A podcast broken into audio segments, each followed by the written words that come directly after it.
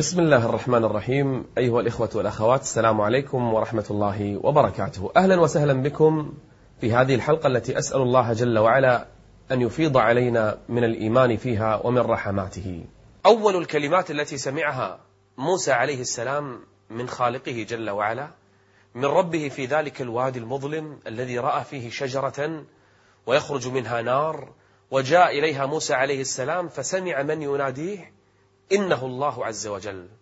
ومن أوائل الكلمات التي سمعها موسى من خالقه إنه أنا الله لا إله إلا أنا فاعبدني فاعبدني وأقم الصلاة. أول عبادة أمر بها موسى عليه السلام الصلاة. فاعبدني وأقم الصلاة وأقم الصلاة لذكري. أي هدف هذا التشريع وهذا الأمر وهذه الصلاة أنك تذكر الله جل وعلا. أقم الصلاة طرفي النهار وزلفا من الليل. ولهذا كل الأنبياء كانوا يصلون لله جل وعلا. وأمروا بالصلاة. هذا إبراهيم الخليل عليه السلام الذي اتخذه الله خليلا. كان يدعو ربه فيقول رب اجعلني مقيم الصلاة.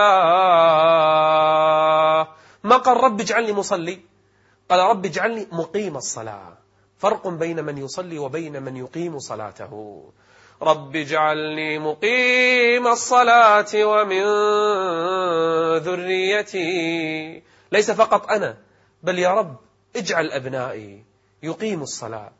ولهذا كان إسماعيل ابن إبراهيم إسماعيل عليه السلام وهو جد نبينا محمد صلى الله عليه وسلم الله يقول عنه في القرآن وكان يأمر أهله بالصلاة وكان يأمر أهله بالصلاة والزكاة وكان عند ربه مرضيا. حتى عيسى عليه السلام وهو في المهدي كل الأنبياء كانوا يذكرون الصلاة. بل أطلق الله عز وجل على جميع الأنبياء أنهم يخرون لله سجدا ويركعون له جل وعلا. قال إني عبد الله. عيسى عليه السلام وهو في المهد. للتو مولود أنطقه الله جل وعلا. قال إني عبد الله. آتاني الكتاب وجعلني نبيا. وجعلني مباركا أينما كنت وأوصاني. بأي شيء أوصاك الله يا عيسى؟ وأوصاني بالصلاة. الصلاة تلك العبادة التي حرم منها أكثر البشر اليوم وللأسف. أكثر البشر اليوم محرومون ليس فقط من الصلاة بل من حلاوة الصلاة من الراحة النفسية والجسدية في الصلاة من الطمأنينة التي في الصلاة. هذه امرأة ليست بمسلمة هي كاثوليكية فلبينية مسيحية نصرانية. تقول أحسست بضيق في نفسي. سنوات وأنا أعاني من الهم من ضيق الصدر من الغموم. الدنيا كلها ضاقت علي. أذهب إلى الكنيسة أفعل كل الأفعال لكنني لا أشعر بالراحة أبدا. تقول كل فجر أستيقظ. أشعر أنني أريد أن أعمل شيئا لا أدري ما هو. أعلم أن المسلمين في هذه اللحظات يذهبون إلى المسجد وفي قريتها الأكثر مسلمون. تقول وكذلك آخر النهار أيضا أشعر بحاجتي لعمل. يزيل عني الغم والهم الذي أنا فيه. تقول فبدأت أذهب إلى المسجد وأجلس عنده وقت صلاة الفجر ووقت صلاة المغرب. تقول فقط أرى بعض النساء يدخلن في مصليات خاصة لهن ويخرجن ولا أفعلها لا أدخل معهن لكن القلب يشتاق إلى هذا المسجد. لكن صدري أحس أنه ينشرح عند المسجد فقط. تقول حتى أذن الله عز وجل لي. وسلمت على واحدة من الخارجات من المسجد. وسألتها عن هذه الصلاة وعن المسجد وما الشروط التي يجب أن أحققها حتى أدخل فأفعل ما تفعلون. فعلمتني الإسلام وأسلمت وشهدت الشهادتين ودخلت معها علمتني الصلاة. تقول فما إن صليت لله جل وعلا أول صلاة إلا وزالت همومي كلها. أقم الصلاة. أقم الصلاة طرفي النهار وزلفا طرفي النهار وزلفا من الليل. إن الحسنات يذهبن السيئات. شفت الظلم اللي في قلوب بعض البشر؟ حتى ممن يدعي الإسلام لكن ما يصلي. شلون يشهد الشهادتين؟ وأول عبادة وأعظم عبادة وأوجب عبادة عملية علينا الصلاة. ومع هذا يقول لك ما بي أصلي. إذا كان إبليس لما أمره الله بالسجود سجدة فامتنع لعنه الله وصار من الكافرين. سجدة واحدة. كيف بالذي يمتنع كل يوم وليلة ويتكبر على ربه؟ وكلما قالت له أمه يا بني قم صل لله. أبوه يقول يا بني متى تصلي? صاحبه يناديه يقول تعال معنا للمسجد. إمام المسجد يدعو الناس للصلاة. الدعاة يذكرونه. الأشرطة يسمعها. ولا زال إلى الآن لم يفكر بالصلاة. فمتى سيفكر؟ هل إذا لقي ربه يوم القيامة أول سؤال سيسأل أول ما يحاسب به العبد يوم القيامة ماذا؟ الصلاة. فإن صلحت يعني حتى لو صلى أي صلاة ما يقبل. لازم صلاة يقيمها باطمئنان وخشوع وتمام ركوع وسجود. قال فإن صلحت صلح سائر العمل. يبشر بالخير. وإن فسدت فسد سائر العمل. فخلف من بعدهم خلف خلف أضاعوا الصلاة. أي بعد أصحاب النبي بعد أهل الإيمان بعد الثلة الأولى من المسلمين والمؤمنين جاءت أقوام فخلف من بعدهم خلف أضاعوا الصلاة. يا بني قم فصلي إن شاء الله إن شاء الله يلعب PlayStation ضاعت الصلاة ما يهمه. الله غفور رحيم. قم يا بني صلي إن شاء الله يوم أصلي المسلسل عندها أولى من الصلاة. الفيلم بالنسبة له أولى من الصلاة. لعب الورق أولى من الصلاة. شيشة في القهوة أولى من الصلاة. يسولف مع صاحبه أولى من الصلاة. فخلف من بعدهم خلف أضاعوا الصلاة. تعرفون ليش؟ واتبعوا الشهوات. هذا حكم الله. ما تلقى ضيع الصلاة إلا عشان عنده شهوة. شهوة أفلام مسلسلات شهوة ألعاب شهوة كمبيوتر شهوة سوالف لعب من الألعاب. نوم هذه كلها شهوات دنيا. فخلف من بعدهم خلف أضاعوا الصلاة واتبعوا الشهوات. فسوف يلقون غيا. أكثر الذين ماتوا وهم لا يصلون ساءت خاتمتهم. الملائكة ربما يضربون وجوههم وأدبارهم عند الموت. يبشر بالعذاب. لأنه ما صلى لله عز وجل. العهد الذي بيننا وبينهم الصلاة. هذا حديث النبي صلى الله عليه وسلم. يقول الفرق بيننا وبين غير المسلمين الصلاة. شو اللي يميز المسلم عن غير المسلم؟ الصلاة. فمن تركها فقد كفر. هذا حديث النبي. تلقى ربك يوم القيامة والرسول قال فيك فقد كفر. كيف ستلقى الله عز وجل؟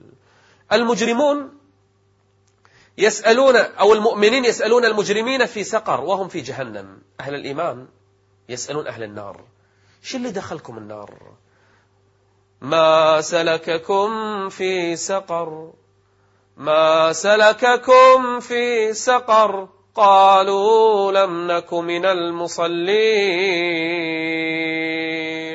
ما كنا نصلي لله عز وجل. ولهذا أدخلنا إلى جهنم. فإن تابوا وأقاموا الصلاة وآتوا الزكاة فإخوانكم في الدين. الله عز وجل يقول المشرك إذا أراد أن يدخل في الإسلام لازم أول شيء الشهادتين يقيم الصلاة يقر بالزكاة هذه الثلاث وإلا ليس بأخ لنا في الدين أصلا. يجب أن يأتي بهذه. وإلا كيف؟ كيف يصير مسلم وهو أصلا لا يركع ولا يسجد لله عز وجل؟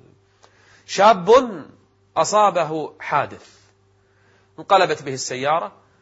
يقول شرطي المرور يقول جئت مسرعا إلى السيارة فرأيته يحتضر. يقول فقلت له قل لا إله إلا الله. قل لا إله إلا الله مو راضي يقولها يقول فإذا به يصرخ فيقول هو في سقر هو في سقر هو في سقر. يقول خفت صرخ بهذه الكلمات ومات. يقول سألت عنه بعد أيام أهل حية وقرية أعرفهم. فقالوا لي لم يكن يركع لله ركعة. ما سلككم في سقر جهنم؟ قالوا لم نك من المصلين. كل الصالحين مو فقط أمة الإسلام كل الأمم السابقة. الصالحون منهم كانوا يصلون. قد تختلف هيئة الصلاة قليلا لكنهم كانوا يصلون لله عز وجل.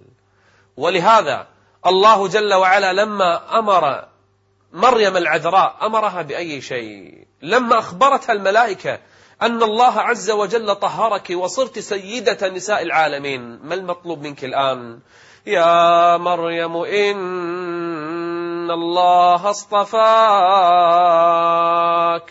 إن الله اصطفاك وطهرك واصطفاك على نساء العالمين. ما المطلوب؟ يا مريم اقنتي لربك واسجدي واسجدي واركعي مع الراكعين. أحدهم أسلم. قيل له بعد إسلامه ما الذي جعلك تسلم؟ يقول كنت أقرأ كتابا عن الصلاة لم أكن مسلما. فقرأت كتابا عن فوائد الصلاة وعن هيئات الصلاة وعن تعليم الصلاة. كتابا للمسلمين مترجم ولم أكن أصلا قد أسلمت. يقول فكنت أجلس في غرفتي لوحدي فأقلد حركات الصلاة. يقول وهو دكتور. يقول كنت أقلد هيئة الركوع وأقلد هيئة القيام. يقول فلما وصلت إلى هيئة السجود ووضعت سبعة أعظم على الأرض بالضبط كما رأيتها بالصورة وكما قرأت عن صفة السجود. يقول لما سجدت ولست بمسلم أحسست براحة وطمأنينة لم أشعر بها من قبل أبدا.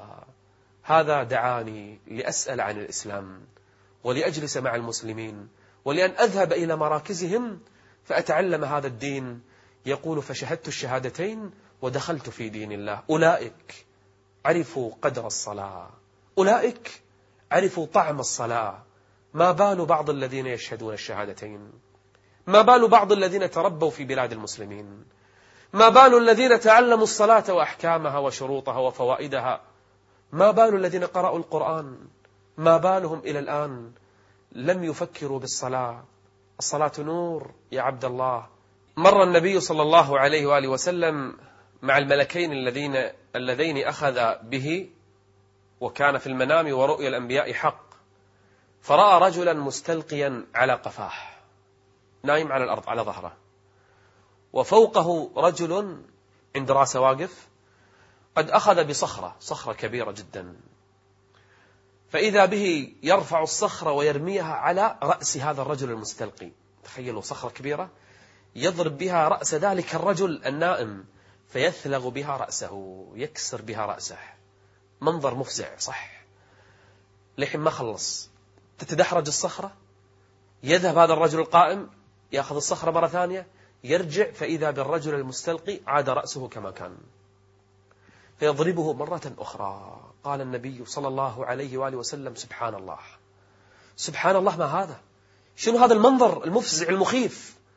فقال له جبريل هذا الذي ينام عن الصلاة المكتوبة. فخلف من بعدهم خلف أضاعوا الصلاة أضاعوا الصلاة واتبعوا الشهوات